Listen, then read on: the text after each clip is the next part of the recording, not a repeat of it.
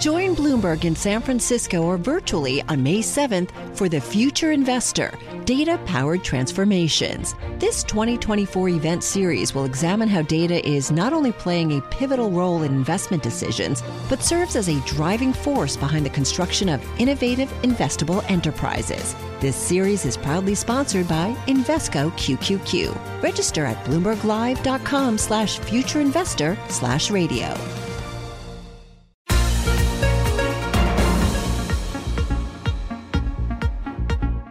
Welcome to the Bloomberg P and L Podcast. I'm Pim Fox, along with my co-host, Lisa Abramowitz. Each day, we bring you the most important, noteworthy, and useful interviews for you and your money, whether you're at the grocery store or the trading floor. Find the Bloomberg P and L Podcast on Apple Podcasts, SoundCloud, and Bloomberg dot com.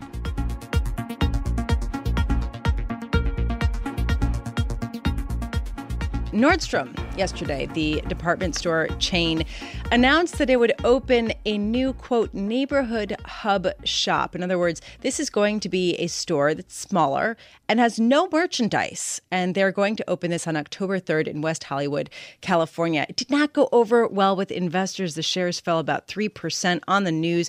And here to talk about this whole concept of window shopping with no merchandise that could be potentially the new front of retail is Poonam Goyal. Uh, she is our own analyst that covers senior, uh, she's our own retail uh, analyst for Bloomberg Intelligence, and she joins us now. Poonam, you know, I actually thought this was not a terrible idea. It kind of moves to the whole experience kind of uh, focus that a lot of retailers are looking to do. What's the problem here? What was inve- what were investors responding so viscerally to?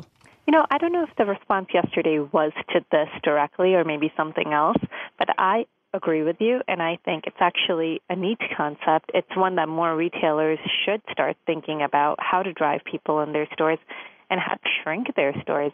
I mean, a three thousand square foot store versus their typical one hundred forty thousand square foot store, that's, uh, you know, a big difference. And these three thousand square foot stores can go anywhere. Well, and Poonam, can you give us a sense of what these stores might look like, what the experience would be walking in for a customer? Sure. So, you know, you walk into these stores, you get a refreshment, whether it's beer, wine, coffee, whatever it is. You sit, a personal stylist greets you. There's eight big dressing rooms. They um, talk to you, they understand what you like, and then they have you try on a few things. And whatever you like, you can either come back and pick it up later, or it can be shipped directly to you. So they'll have merchandise there, but that merchandise is not for sale immediately. You walk out bagless. I'm just trying to wrap my head around this, Poonam, and, and I understand, you know, uh, Lisa thinks it's not a terrible idea. That's a great endorsement. Um, but, uh, you know, drinking wine, personal tailors, how is all this scalable? How do you do this with a company that's a fifteen billion dollars in sales? You do it because you can have so many of these stores. So Nordstrom is coming to New York City in twenty nineteen with a full-price store. A flagship store. A flagship store. So why can't, and this is really, you know, me thinking very out there, why can't they add a three thousand square foot store in Soho and use the flagship store to fill that demand? They have one hundred twenty-two full-line stores. They can go into major shopping destinations and add these smaller stores and use their hubs to fill the demand. Oh, totally. I, I actually, I totally see this, Pim, because if you think about it, I enjoy a glass of wine. I want to talk about, you know, what the latest trends are and try things on and make sure things fit all right before you order it online. And, uh, you know, not only that, but Poonam, is there any discussion about uh, creating other aspects of the experience? I mean, I know that, like, for example, the M and M store in Times Square had a very kind of playful uh, environment, or the old F A O Schwartz with the um, the clock and the... And yeah, how the, did that do? Yeah, the F A O Schwartz. And, and oh, just, hold on well, a second, but that's... The, okay, go ahead. Well, no, point. I was going to say, Poonam, you know, to go back to your point about, you know, oh, okay, so that Nordstrom opens the flagship store in New York, and so they're going to do a uh, smaller square foot, maybe a five thousand, three thousand square foot store in, in Soho. Well, the reason they're not going to make any money there is because it costs four point three million dollars a year for a five thousand square foot storefront in Soho. It's expensive everywhere you want to go. It is expensive, but just think about the traffic that they get into those stores and the sales they can get out of that three thousand square foot box. I mean, look, I don't know exactly what these stores are going to look like, but I would be more than happy to go in for a Petty Manny and um, look for some clothes while I'm doing that and try them on and then walk out and have it sent to my home and walk out without a bag because you don't want to carry a bag everywhere you go anymore. For all the men out there, a mani-pedi is a manicure pedicure, and I agree with you. But I also think that there has to do uh, there, there there has to be an advertising element of this as well, right? I mean, if you think about it, the four point three million dollars that it costs to have that space, if they have incredible foot traffic, if they have an experience that gets the word out, the word out that seems to be a destination for people, I mean, that's that's advertising. That's worth it for them, right?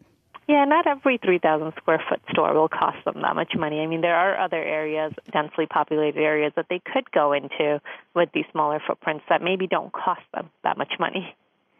All right. So let let uh, all kidding aside, though, um, how many do they intend to? Uh, do you have any idea how many of these new kinds of formats do they intend to open, and what precludes the competition from opening another small three thousand square foot space right next door? So so far, one. Um, no announcements of anything further than that. There may be one in Toronto, but um, it's just, you know, they haven't announced anything further than that. I think they're going to test and try, see how it goes, and then we'll hear more.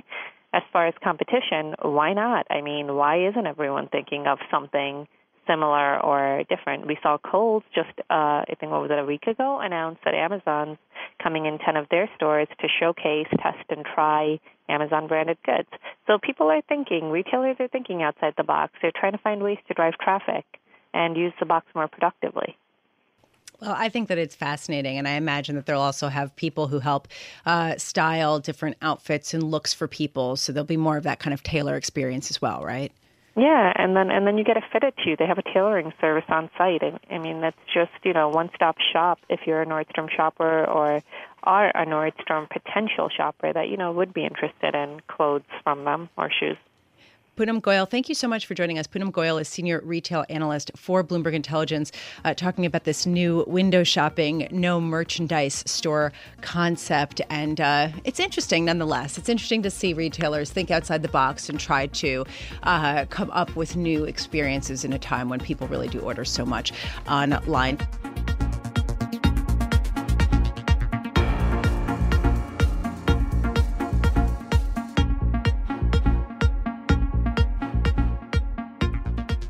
Mark Yusko has had some harsh words for certain E T Fs. He called one slice of the funds one of the worst things ever created. Now he's starting his own E T F. Mark Yusko joins us now. Mark Yusko is Chief Executive Officer and Chief Investment Officer of Morgan Creek Capital Management, which oversees almost three billion dollars in Chapel Hill, North Carolina.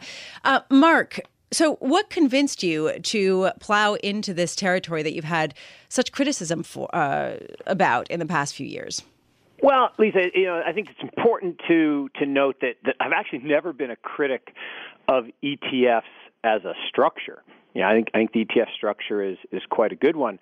What I was critical of is is certain strategies, and, and the one that I did call, you know, maybe the worst invention perpetuated against uh, investors in a long time was this idea of low volatility, uh, where you buy a stock only based on the volatility of its price. No, you know, regard to fundamentals, no regard to how the company performs. It seems like a, a really bad idea to buy something no matter what the price is and whatever what the value is. So the, the structure of E T Fs is, is a really good one, and I think the biggest reason for us to to kind of cross over is, you know, we've been involved in the alternatives world for a very long time, and that basically meant that the S E C said, you know, if you weren't wealthy, you couldn't have access. Uh, because of all the restrictions against accredited investors and qualified purchasers. So this is a way to bring our styles and strategies that we think are, are really good ways to, to manage capital, honed in our endowment uh, experience, uh, into the world of, of the average investor. So, Mark, will this uh, exchange-traded fund, will it be passive or active? It'll be active, and I think that's a really important point. You know, although I, I, I get kind of buggy on this on this word too, Pim, and that the the word passive is kind of a misnomer in that these things aren't passive, right? You know, most of the stocks in the S and P one hundred, S and P five hundred weren't there thirty years ago. There's been, I think, eighty-five percent turnover.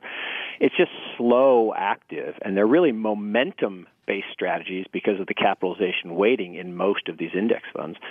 So I, I don't really like the term passive, but you know, passive is indexing and, and that, all the other things. This will definitely be active in the sense that it's going to take our best ideas that we come up with once a year in uh, our, our primary themes, and then trade within the year around those those best ideas and, and try to deliver, you know, we think alpha. Because to us, alpha is smart. Yeah. You know, there's this whole thing called smart beta. Beta actually is dumb, not meaning unintelligent, but it's rule-based. Alpha is where the smart part of asset management is. So, Mark, you set the best ideas once a year, correct? Yes, those are the big themes. So kind of ten big themes that we think have, you know, about a fifty-fifty chance of happening, but if they do happen, they'll present up, you know, big upside return opportunities. You know, this year a good example would have been short the dollar. Right. Everybody thought the dollar was going up this year. In fact, eighty-five percent of those surveyed on Bloomberg and other places thought the dollar was going up.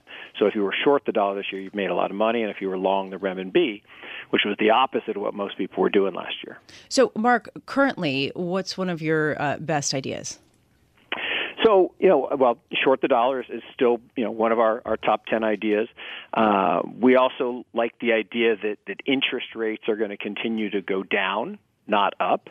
Uh, you know, everybody thought interest rates were going to rally really hard after the Trump victory, and, and they did for a few weeks. And they started the year at two sixty-five, and now we're down at two sixteen, and, and that's a surprise to everybody. Uh, but our probably our biggest one is this wealth transfer from the developing world to, uh, sorry, from the developed world to the developing world.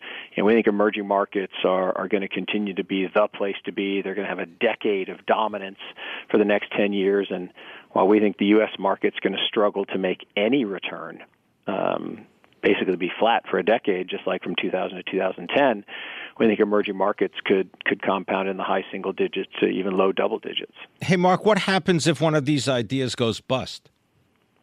Well, it, you know, they will, right? I mean, we're not going to get them all right, uh, and that's why it's going to be an actively managed E T F. It's a great question. Um, so that, you know, we, we think one of the strengths of of the endowment model, you know, that we've lived our, our whole careers is is the risk management. Focus on risk management. Focus on protection of capital first, growth of capital second. You know, if you take care of the losses, the gains take care of themselves. Uh, is the old do you saying. Have a stop loss on each of the positions? I mean, do you say to yourself, all right, if this, is this, if this goes down more than seven percent in the next six months, I'm out of here? Uh, again, really important question. We don't we don't like uh, those rules-based stop losses, because what, what we think that does is is it, it tends what people do is they, they buy high and they sell low. We rather try to only buy things when there's a margin of safety, so that some decline in price is actually okay and actually gives you an opportunity to buy more of something, as long as you're below fair value. So, you know, if it turns out that you you know, made a miscalculation on fair value, or you, you know, just wrong, or the trend changes, you know, then you've just got to step to the side, and that that's really more of a judgment call. And that's where I think the difference between active management and passive management really comes to bear, is, is the whole concept of judgment. All right. Passive has no judgment. It's not allowed to have judgment. It has to buy whatever it, you know, the rule says it's going to buy, no matter what the price, no matter what the value. Well, we're going to and, see what happens, right? We're going to see what your E T F's going to come out, and we'll uh, we'll check in with you to see whether this new uh, sort of actively managed E T F uh, will uh, grow to fruition as you described. Thanks very much, Mark Yusko, Chief Executive Officer and Chief Investment Officer, Morgan Creek Capital Management.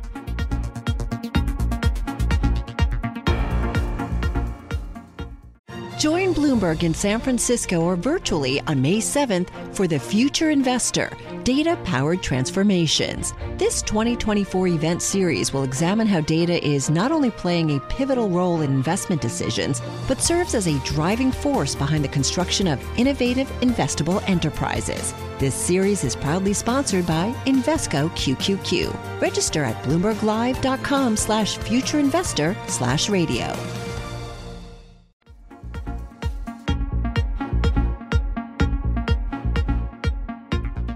I want to bring in John Butler to learn more about the Apple launch. Uh, John, in your world, is this, you know, is this like Christmas, Thanksgiving, and I don't know, New Year's all rolled into one?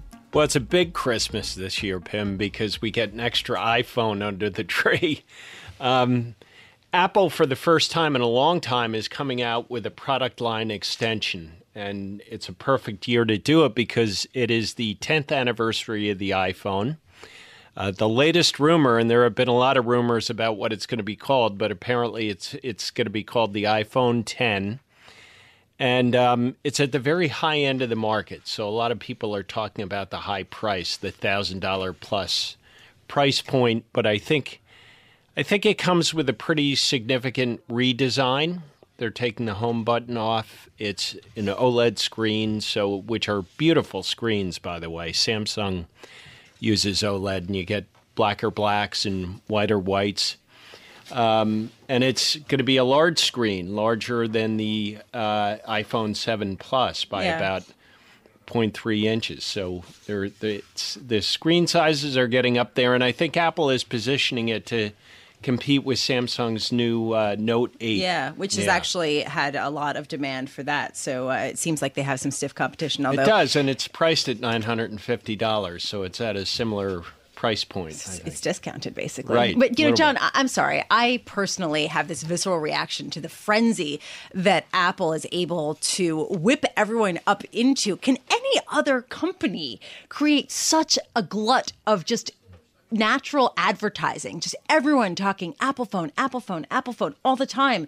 I mean, why is there such an excitement over this? I, the roots are in Steve Jobs. Like Steve Jobs, you know, with the initial iPhone announcement ten years ago, that was really something. I mean, it was a brand new device. He had basically taken what was up to that point a consumer electronics device and turned it into this appealing accessory. Well, and in the years that followed, of course, Jobs did a great, uh, did a tremendous job, no pun intended, well, but, really but, but, making an event of it. Well, do you and think so, that this new iPhone will elevate the product to a new level so that it can even be considered a somewhat new innovation, right? Because that's that's been one challenge for Apple, is that they really haven't come up with a new hit.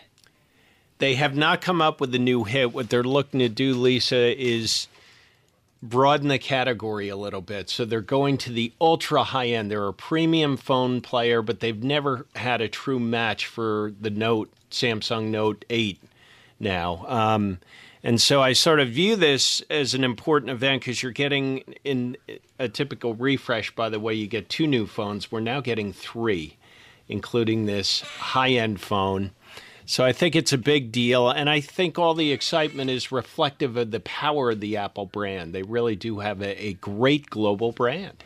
Yeah, they and, also and do they know two, how to leverage it. I was going to say they also do two hundred twenty-three billion dollars in sales a year. So they do. Anything that a company of that size does, you're going to yeah. want to pay attention to. So the challenge now for Apple is they need to go from hardware innovations to compel people to upgrade to more software. And so what I'm looking for in today's event is, what are we getting in the way of new content, new services, um, adjacent product markets? I hear we're getting a new watch that is going to be completely free of the iPhone. Which yeah, I this one will tell time, too. Terrific. It may tell time. Yeah. That's the rumor.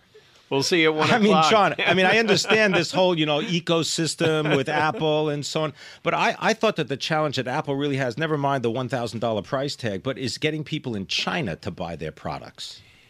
It's getting people in China, which has matured, and now it's getting people India, in right? India, which I think is a long shot. Uh, we did a report taking a close look at that market. The monster portion of that market is at the low-end price below two hundred fifty dollars. I think Apple doesn't stand a chance, personally. But you know, it's interesting that you focus on content. I wonder how much of this is also geared at creating customer data. There's been a lot of talk about one uh, big benefit that Google and Facebook have over Apple in the long term is that they have amazing uh, access to all of the customer uh, data. Amazon also. Where's Apple in this? Nowhere yet, but that's where the content comes in, right? Because if you're producing original programming, or even if you're not producing your own programming, you can benefit from the ad dollars, and targeted ad dollars at that, based on what you know about your user base. So when you heard Verizon originally give the hard sell on leveraging content at A O L and Yahoo, they were talking about leveraging what they know about their wireless customers. A T and T is probably going to do the same thing, and Apple is in a great position to do the same. So again, I'm looking for new a new maybe streaming video service coming this afternoon. Um, they made some big hires out of Sony, so they have a great content team. Where's it going now? That's the big question. Just to follow up on what you said about A T and T and Verizon, the chief executive of A T and T, Randall Stevenson, today saying, expect the Time Warner deal to close uh, by the end of the year. And, oh, yes, if you're interested in H B O, it'll be free to all wireless customers that have an unlimited plan. So there that's, you go. That's Content an answer to free. T-Mobile yeah. coming out the other day, giving free Netflix to people. And so not to go off on a tangent, but with the tel- no, but that's the same kind of thing you're talking about with with Apple. Yeah, it's, it's, okay, it's, you got the device, you're going to need the, pro- the the content. Yeah, for the telcos, they're dealing with the same market maturity, and it's led to pricing pressure in wireless. How low can you go in price before you hurt yourself? And what do you do instead? You add value to that commoditized service, and they're doing it with content. And so A T and T is merely responding to what T-Mobile did by giving Netflix away for free for T-Mobile One subs on family plans. How far away are we from peak content? I don't cover content, so that's a tough call, but it's something I'm watching. It's getting to be an awfully crowded market, but it's interesting to see where content is going. It's moved from long form, sit in front of the T V in your living room and watch it for an hour, to short form, watching it on a smartphone. So in that sense, the ball is moving into Apple's court, not away from it. So. Yeah, we're all A D D now. John Butler, right. Thank you so much Thanks, uh, for joining us. Always a pleasure to speak with you. John Butler is Senior Telecom Services and Equipment Analyst for Bloomberg Intelligence, talking all things Apple. Apple, Apple, Apple, the new iPhone.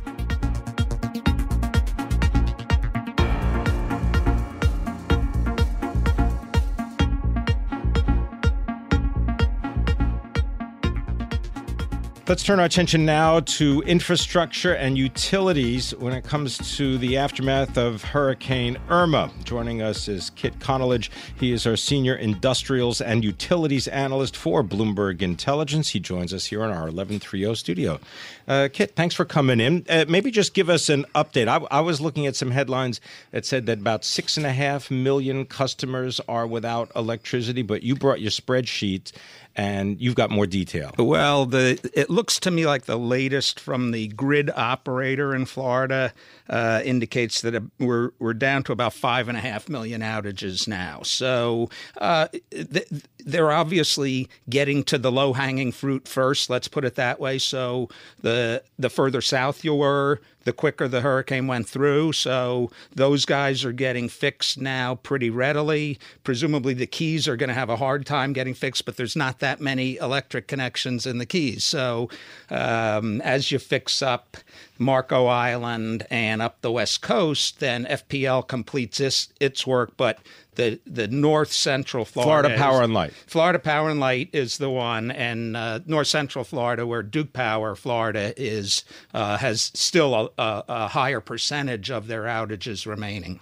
Uh, Kit, can you give us a sense of the scope of what it will take to get power online? Are we talking about downed power lines that need to be uh, just put up and restrung, or is there more substantive damage to the infrastructure? Uh, from what I've seen, the utilities haven't really determined yet how much uh, real deep-seated uh, problem they're going to have with the infrastructure. Uh, it, uh, you know, the initial things they're indicating seem to be maybe not as bad as could have been expected. So a lot of the power plants, which obviously are, uh, if you will, most important, uh, don't seem to have been affected. And then you have these things that you uh, you, you call the substations, which are like billion-dollar installations that connect high power lines to low power lines. They were raised and they shouldn't have been flooded. That was the purpose of all this work they did in the last ten years.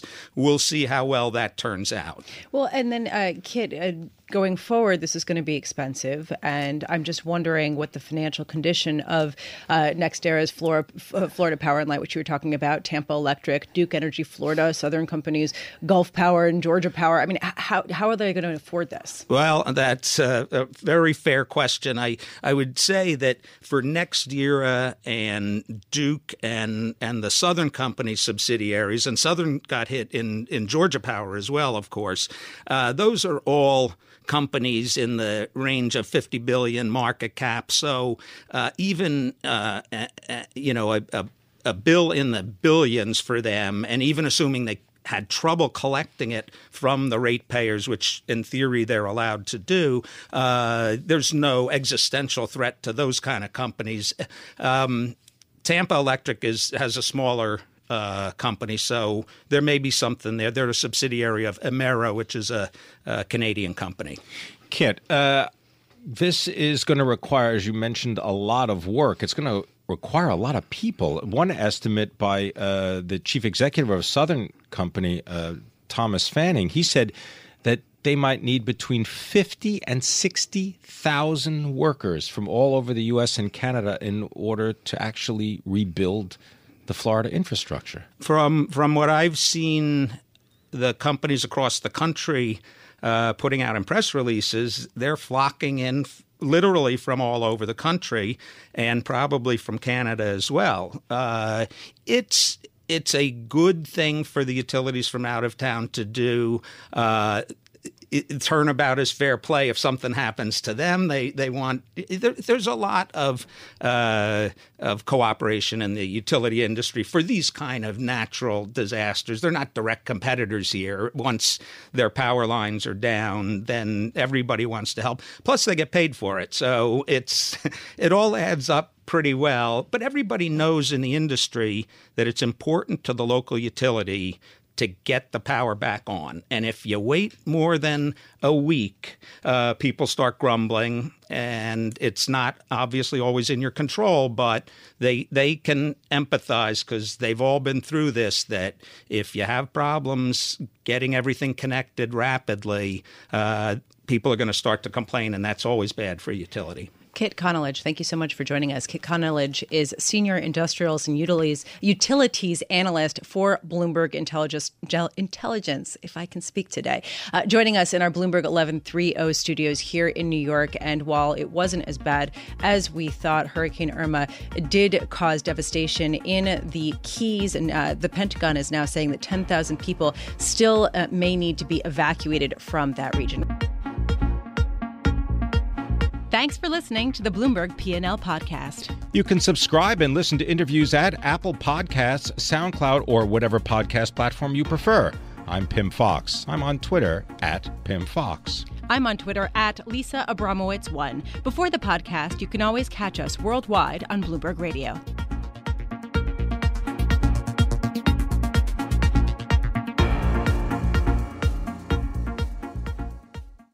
Join Bloomberg in San Francisco or virtually on May seventh for The Future Investor, Data-Powered Transformations. This twenty twenty-four event series will examine how data is not only playing a pivotal role in investment decisions, but serves as a driving force behind the construction of innovative, investable enterprises. This series is proudly sponsored by Invesco Q Q Q. Register at BloombergLive.com slash future investor slash radio.